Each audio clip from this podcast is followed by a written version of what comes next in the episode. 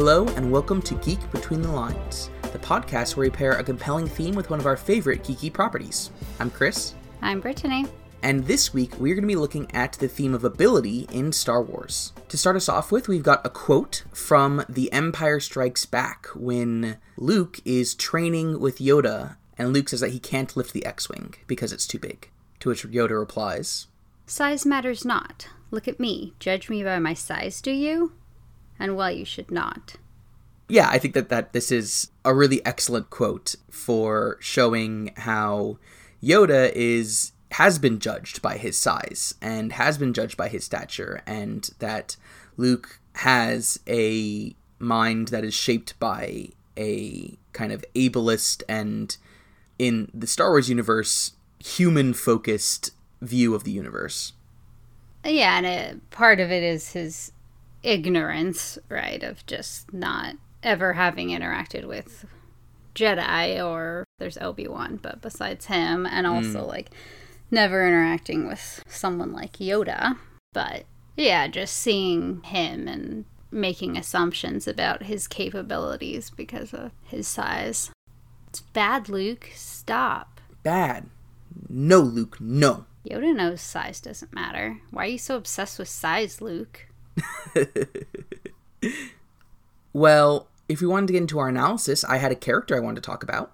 Okay, well, what character? I wanted to talk about Padme. So when I was thinking about ability in Star Wars, I I definitely remembered our, some of our discussions when we talked about this in the world of Avatar. In particular, the kind of differences between benders and non-benders, and, and how that affects pe- the way people navigate in the world. And and I felt like really the prequels is one of the few times in the movies where we see a world that at least from our context and, and, and the narrative we're following is occupied by a large number of people with powers. The original trilogy even the the jedi battles tend to be pretty muted and and even just the use of force lightning is so amazing i think in that because it is a more pared down version according to the trends and the, the capabilities of movie making at the time.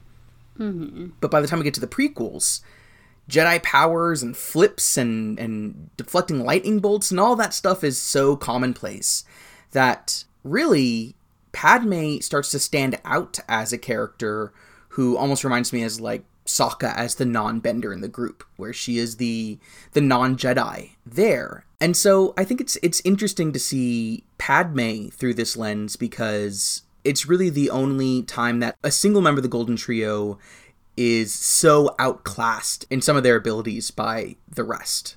Where compared to Obi Wan and Anakin, she just doesn't have the ability to manipulate the Force the way they do. But her abilities, I think, are not action oriented the way that the prequels are so overwhelmingly, but they are focused on intelligence and diplomacy and political acumen and all these other types of things that you honestly don't really see a lot of main characters be able to utilize in long running series. And I really appreciate actually that at least in episodes 1 and 2 her diplomacy plays a really important narrative role where what she's negotiating for and the way she's doing so is really crucial to in episode 1 the the solution where she creates the alliance with the Gungans, and in episode two, the narrative thrust where she is in danger because of what she's fighting for in the Senate. And I I, th- I like that. I, I think that it's one of the times when we really see a character who doesn't have these kinds of extraordinary abilities that are given to so many of the protagonists utilize different kinds of abilities in in really distinct ways and that even if the narrative certainly by episode 3 sidelines that which i think is problematic as we've discussed in the past uh, the way they, that she's sidelined in episode 3 i do at least appreciate her in episode 1 and 2 for that, those reasons Yeah, I, I agree. I think it does give some richness to the world to see that there are other ways of doing things. It's not just like, oh, I have to be a really good fighter or else like I can't have a role. Not that in the end it makes a difference, sadly. Hmm. But yeah, I think it's it's definitely a good thing to show and something that also just in general you don't see as much having women in those roles that are hmm. the kind of main center of, of diplomacy. Yeah, which is cool. Absolutely. Yeah, that's a, an important intersection. And then, of course, you could even say from the other side that even though she w- did have that centered in a way that wasn't typical for female pr- protagonists or female characters, we also didn't see a female Jedi until Rey and we didn't see a female oh, you action didn't hero see the same those way. ones in the prequels who got killed at the end and didn't even seem to sense anything in the force that you know maybe they should turn around and somebody was going to shoot them Yeah, we, we They- didn't see they, them they don't count actually competently fight. We just saw them die. yeah yeah so yeah, I, th- I think that that her skills are are great and undervalued. agreed Well, what plot did you want to bring for our discussion? So I wanted to talk about droids and how ability is involved with them as as characters and as um, roles in the Star Wars universe. And I think it's one of the places we see a clearest example of how ability is, can come into play. And I was thinking about in, how in A New Hope, when they were all in the trash compactor and C3PO thought that they didn't stop it in time and, and had said, like, curse my metal body, I wasn't fast enough, it's all my fault. And I was thinking about that and how it's not just in that instance, but you also see other instances where he's like easily falling over or like not able to move as fast as other characters are. I mean, unfortunately, a lot of that is used for comedy, right? Mm-hmm. Which is not the ideal way it should be, but it, you know, also not to make excuses, but things in the 70s, I, I don't hold to quite the same standards as I would, uh, you know, for things in the 90s or whatnot. Or, or maybe the same expectations, at least. Yeah, yeah. So I'm still going to criticize it, but it, I Absolutely. wouldn't expect them to do amazingly in Yeah. regard to ability Yeah. in the 70s. But I think it, that instance of, of distress for him was an important small little moment that we got to mm. see because I think a lot of people who are differently abled or have certain limitations can often blame themselves because they're holding themselves to a standard that or society is holding them to a standard hmm. that is for someone that is more privileged than them. So yeah, I, I like that little moment and that at least it's it's there. But I think also when you, you think about bigger issues too, where it's not just around 3PO, but droids as a whole, I think the fact that droids can be controlled uh, through things like restraining bolts and even like programming, like we see in The Phantom Menace. You have this whole droid army, and you know, you can just program them to be one way, and then you can apparently blow up the mush- mothership, and then they all just like deactivate. And also in Rogue One, we see that too, whereas K2SO originally had been programmed as an Imperial droid and then was reprogrammed to hmm. be different than just following that sort of programming. And I think those elements are interesting in terms of the vulnerability that it poses to droids, and especially as a people group in Star Wars, because we wouldn't necessarily think that about our type of computers, but as we've talked about in the past, droids are not shown to be just like our computers. They hmm. seem to have feelings and all sorts of other types of abilities that we don't consider our devices being able to have. So Yet. I think that having that other kind of avenue of, of vulnerability that, I mean, you could say with quote unquote Jedi mind tricks, humans can be vulnerable in some ways, but it's, it's still not the same. Mm. I think there's also the issue of memory wipes, which mm. we know happen to C3PO and I'm sure many others. Again, that is a vulnerability that they have that their makeup lends itself to that others exploit and that could have all sorts of effects and, and even to the point where we, we see in Rise of Skywalker another element introduced with D-O and what you know really could only be described as having you know some psychological issues mm. based off of clearly some abuse that had happened so droids are just very interesting when it comes to ability and, and I, I really wish they did more with it because i think it could be so compelling but we kind of only get like little snippets of how these things could affect them. Yeah, yeah, that's that's really compelling. It, it makes me think a little bit more about how disability and impairment overlaps at times with, but is sometimes also distinct in Star Wars from agency. A restraining bolt and the Jedi mind trick they, they, they take away the agency of those who are affected by them. Whereas the programming or the physical way that you're building a droid to awkwardly walk or whatever it might be is going to be a way of of building into them these kinds of impairments. That's really interesting. Yeah, yeah. But I guess we should move into our compelling questions. What question do you have for me? Yeah, so my question is what do you think the advantages and limits are when discussing or utilizing a, a metaphor of ability in a galaxy and a world as fantastic as Star Wars? Yeah, I think there are so many possibilities because you can really do whatever you want. Mm. And when you're dealing with alien species, there's so much you could do. You could have an entire species not have uh, the ability to see or hear, or you could have, as like even we talked about a little bit with Yoda, like just a completely different stature and and mm. have things surrounding that and how these different alien species like how their culture is different and how they have different strengths and different challenges. And obviously, even within the species themselves, whether it's a humanoid species or, or, not, you could have individual characters be differently abled in different ways as well.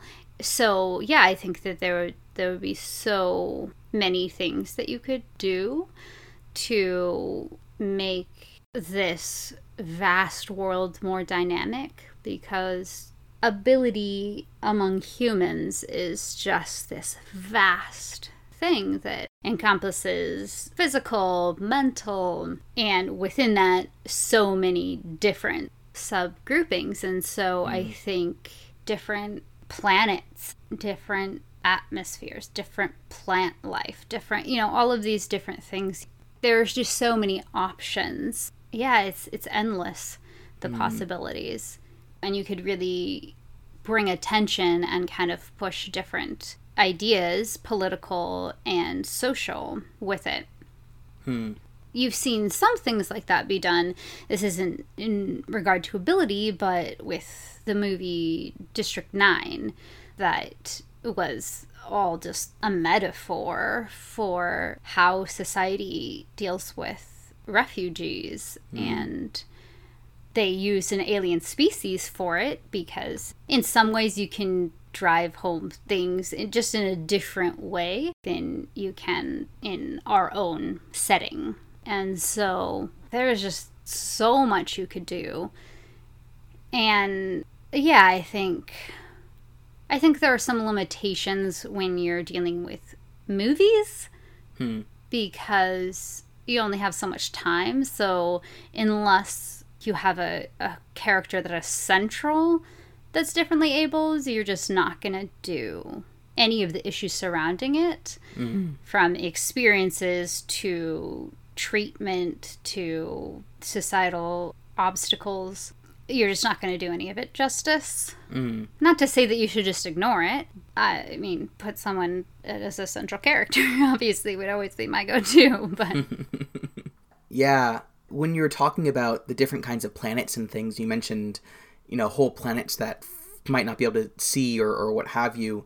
Uh, that actually reminded me of this great comic book uh, written by Alan Moore in the 1980s of the Green Lantern Corps, which is like DC's version of the Jedi, basically. They're intergalactic space cops, but they use this green light is their power, and they go to this planet and try to recruit someone from that planet to join their ranks, but this planet don't have eyes, they don't have sight. And so they have to translate the idea of a light, a green light, into sound. And I think it becomes like the sharp trumpet or something like that. Hmm. Yeah, it's this whole kind of different way of looking at similar abilities, but from a completely different perspective that is no less powerful. It's just different. And yeah. I think that, that you bring up a really good point of, of how much opportunity there is for that kind of storytelling in this type of universe. And unfortunately how how limited we are by by just seeing movies and in particular movies that tend to have casts of mostly human characters where Chewbacca becomes a stand-in for all Wookiees, and we don't know yeah. if he has any different kinds of ability than the rest of his people, or we don't even know what Yoda's race is. Uh, yeah, it's that. never been named, and so maybe we'll find out with Mandalorian. But... exactly. Now we've seen one so... other canon character, but yeah, yeah. So it's. I think it's it's we definitely see those limitations of is Chewie's hearing sensitive or are all Wookiees hearing sensitive, you know? Um, yeah. Or are it, humans' hearings just dull? And yeah, most I other mean, species in the galaxy have as sensitive hearing as Chewie might have. And and mm-hmm. yeah, I think that all of these are, are really interesting questions that can be raised through this type of universe, but at least in Star Wars, you don't see in the movies a lot of exploration of them. And like for for that example of Chewbacca, like it's only seen when it's a problem, hmm. not when it is an asset, because you'd think that he would hear a lot of things coming that the humans wouldn't, you know. Yeah, so. yeah. It should have been, you know, when they're in that asteroid, he should have heard the mynocks before anyone else did. Mm-hmm. Yeah, absolutely. For sure. And I think, too, when you're dealing with war, I mean, it's hmm. in the title. like, war directly interacts with ability. And to not explore that at all is, is a real missed opportunity. So true, but we're, we're not quite there yet. You you still know, need to ask me your I have to do my compelling question, question first. so lay it on me. So, my question is where do you see mental illness play a role in Star Wars? Hmm, good question. I definitely see D-O, as you mentioned, as as one of the clearest examples of mm-hmm. mental illness kind of playing a role. And one thing I, I don't know if this is a an accurate reading, but it makes me think about the year between the end of The Empire Strikes Back and the beginning of Return of the Jedi, where mm. Luke does seem to strengthen his power in the Force, but he doesn't go back to Dagobah for training. And he mm. comes in and he's wearing now these dark robes, black robes that look more like Sith robes than Jedi robes, and seems to still still put importance on the relationships around him, but he also seems kind of detached at times. And and I wonder if there's a reading there of he has had to also deal with his own shame and identity that came about with the revelations of Darth Vader being his father and his failure to do anything substantial in that confrontation and you know losing his arm in it and and and the awful things that happened to Han. But but he he seems to be on his own. He's not with the rest of the crew. And and so yeah i'm i guess i'm i'm curious if to if maybe he was going through and and had to to work through a depressive episode or a time of of depression or other kinds of mental illness at that time.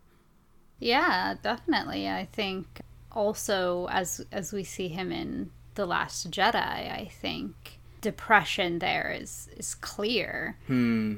and instead of being able to yes be changed by those things, but still be able to kind of have hope that your actions can do something positive in the world and have still some amount of hope and confidence in yourself to be able to think that you can get Han back, to think that you can turn your father back to the good side of the Force or whatever we would call it. Yeah. Versus, I think, in The Last Jedi, I think he lost the faith in his own abilities. Just to be able to not harm others or to make the right choices and you know i think i think he lo- he lost the resolve to try which i think yeah can can be a really strong pull when dealing with depression. Absolutely.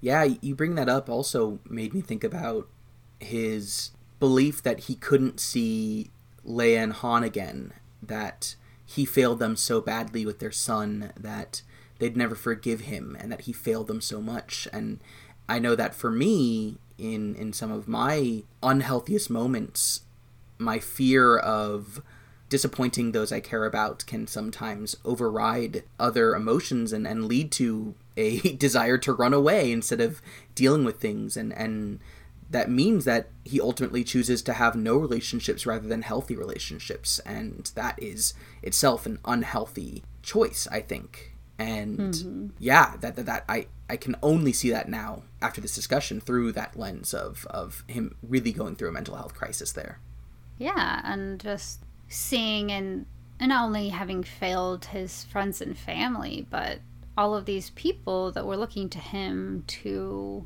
restore the jedi order and mm. him seeing that he was hypocritical that jedi are supposed to I mean, obviously, we've talked about so many times. Are they actually helping with peace in the galaxy? but that's what they're supposed to do. And they're supposed to only do things out of defense. And he made a choice that was not that. And he's supposed to be teaching all of these young people how to be a Jedi, and he couldn't do it himself. And mm. obviously, it's not just one choice you make and then forever you can never go back from it. But mm. yeah. Yeah, yeah. I also kind of see mental health playing a role with Kylo Ren. Mm. Because I think in The Force Awakens and The Last Jedi, you saw, yeah, him have some severe emotional outbursts, mostly with rage mm. and kind of striking out in violence, even if it wasn't always towards other people, but towards the machinery, at least in the first movie. And I don't think that they really carry that through in the last movie, though. I think that's a shame because it's not like, oh, I just got over that. I mean, also, you could imagine the trauma you would have experienced from your uncle standing over gonna kill you yeah, in your seriously. sleep. Then that would you killing everyone at your school. Yeah. In you know the rage that followed. Mm-hmm. Yeah. So it's like it seemed like there was stuff going on, but then just wasn't really there in that last one. Yeah, absolutely. You can go back to our special episode on the Rise of Skywalker to, to hear us talk about all sorts of things that weren't there in that movie. yes. Mainly me talk about my displeasure, but just another thing to add to the list. yes.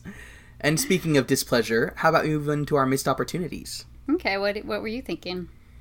Yeah, I think for me there is a missed opportunity of having folks who particularly might be represented outside of the human norm that the galaxy seems to be built around to actually address that in the narrative. Mm. Mm-hmm. Right. This this goes into I think in previous episodes we've talked about the the social model of disability, but this is this is the model that talks about how impairment is something that could be caused by the environment or genetics or, or, or, or all sorts of other kinds of things, but that that is different than disability, which is a social problem that says that we've created society in such a way that you are unable to do certain things with the way that you live in the world. because we have not made society in such a way that you have access to engage with it equally to other people. Mm-hmm. And I really, really like this this model of, of disability, and something I've been learning a lot more about, uh, honestly, uh, on my own, and, and I still have quite a bit more to learn, of course.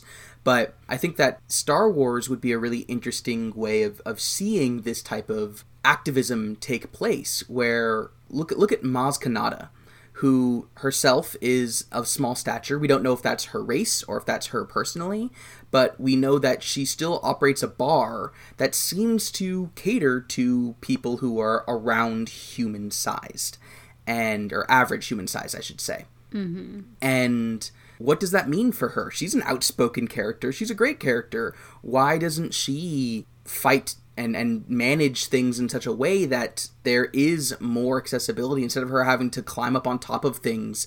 And why aren't other characters complaining about the injustices of a society where it is catered to a very specific portion of that society where chewie has to bow his head every time he comes into a room and mm-hmm. he doesn't get a medal and the two humans do for some reason.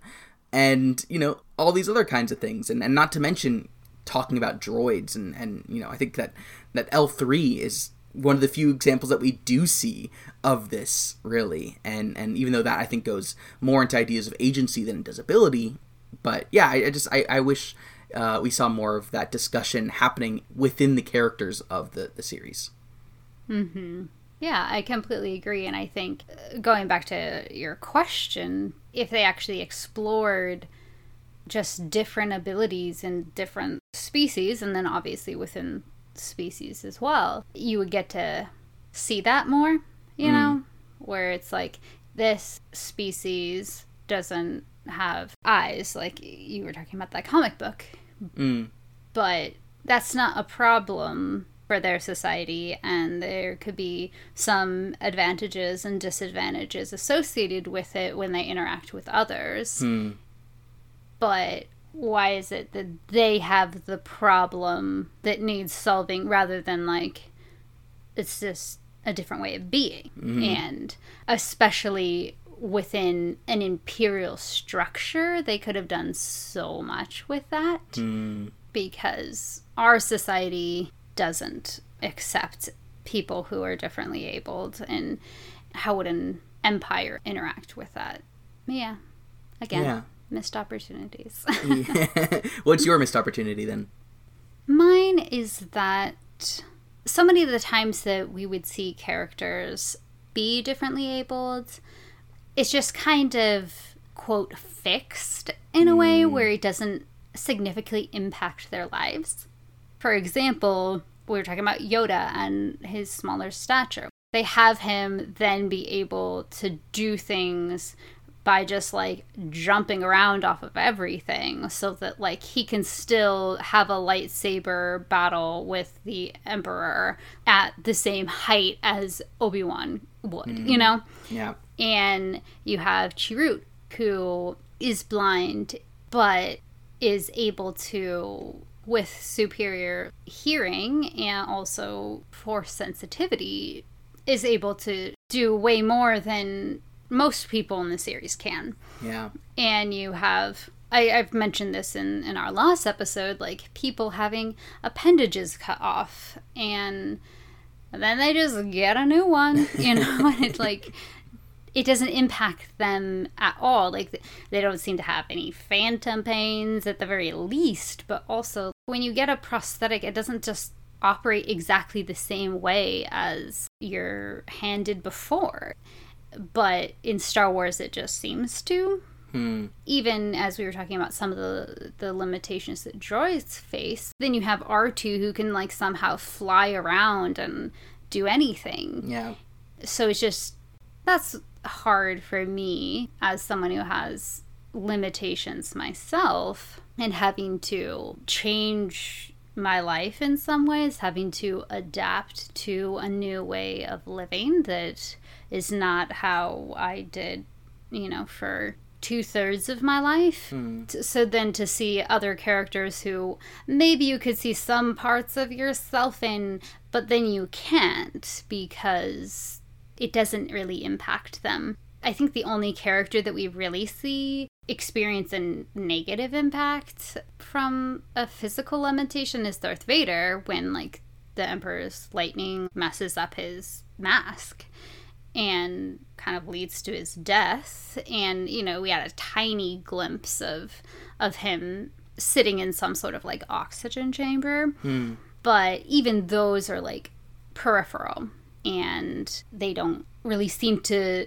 affect in any way that we can see in any overt way. They don't seem to affect his character his perspectives his relationships etc I mean, that's just not the case for anybody who's not able-bodied in the ways that society says that you should be able-bodied. And so yeah i think that that to me is just a real missed opportunity. And yeah just takes away the depth and the stories from those characters who could have had stories more like real people who do live with impairments or uh, differently abled in a society that just doesn't make accommodations. Mm.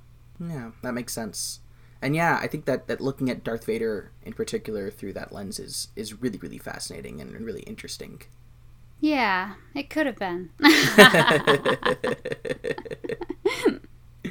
well, and and I mean it, that kind of I think now is is just my takeaway. Then is is almost maybe a head canon of we don't see really Anakin become Darth Vader on screen.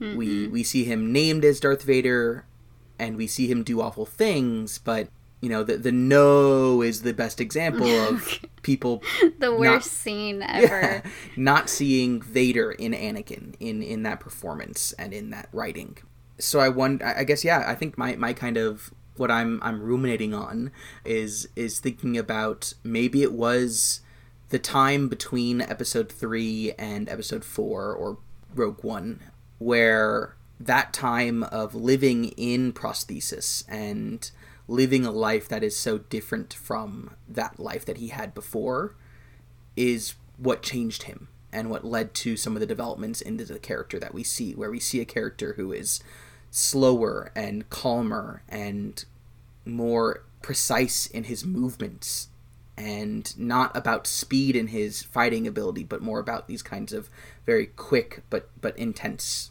jabs and things. And well and how interesting would it be to see a change. I mean, and they didn't do this with Rogue One, but if, if Rogue One, that little scene, which, yeah, was badass, but if that wasn't there, I think there would have been a lot more room for this potential change that he could have gone from using so much more of like his body in his Jedi powers mm. to pouring more energy into training and learning other ways to use the force yeah. that aren't so dependent on a lightsaber even you know how that could lead him on a path to learn what Qui-Gon had learned about how to kind of live on after dying and, and become this force ghost. Like, if there was something there that showed a shift and an adjustment period, I think, yeah, it, w- it would have been a lot more interesting.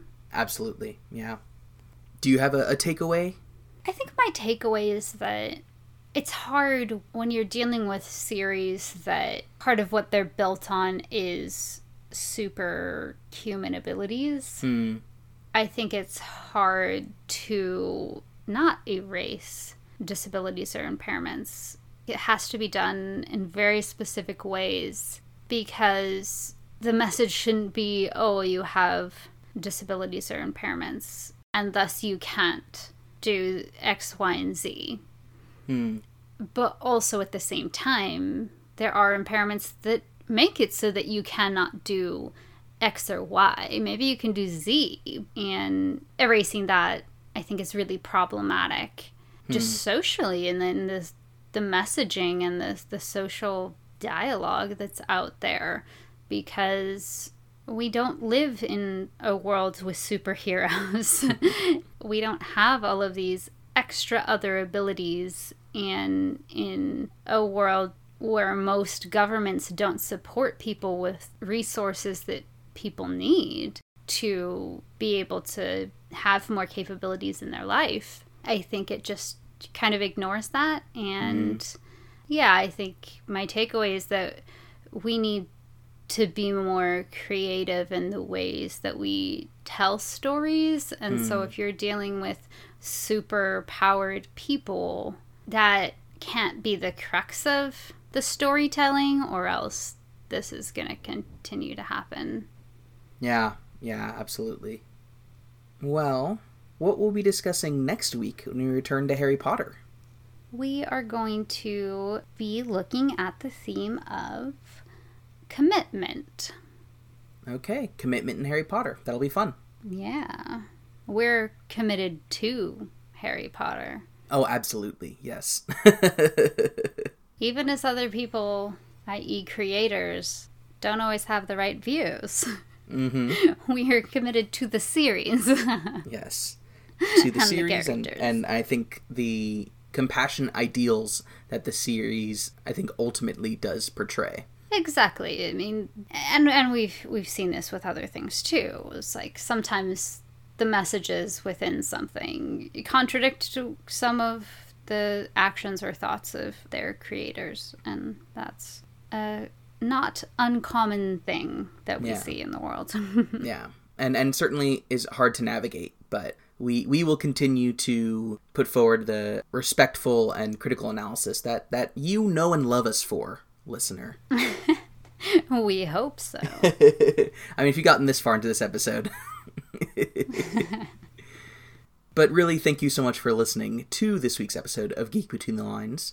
You can find us on social media by searching for Geek Between the Lines on Facebook, Instagram, Twitter, or Pinterest, or you can go to our website at bit.ly slash Geek Between the Lines.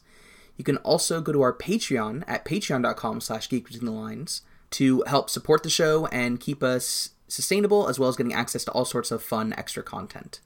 We want to thank Kimberly Taylor Pastel at Lacelet for designing our logo. You can find her designs at lacelet.com or searching for Lacelet on Facebook or Instagram. Thanks again for listening, and we'll see you next week. Until then, geek, geek out. out.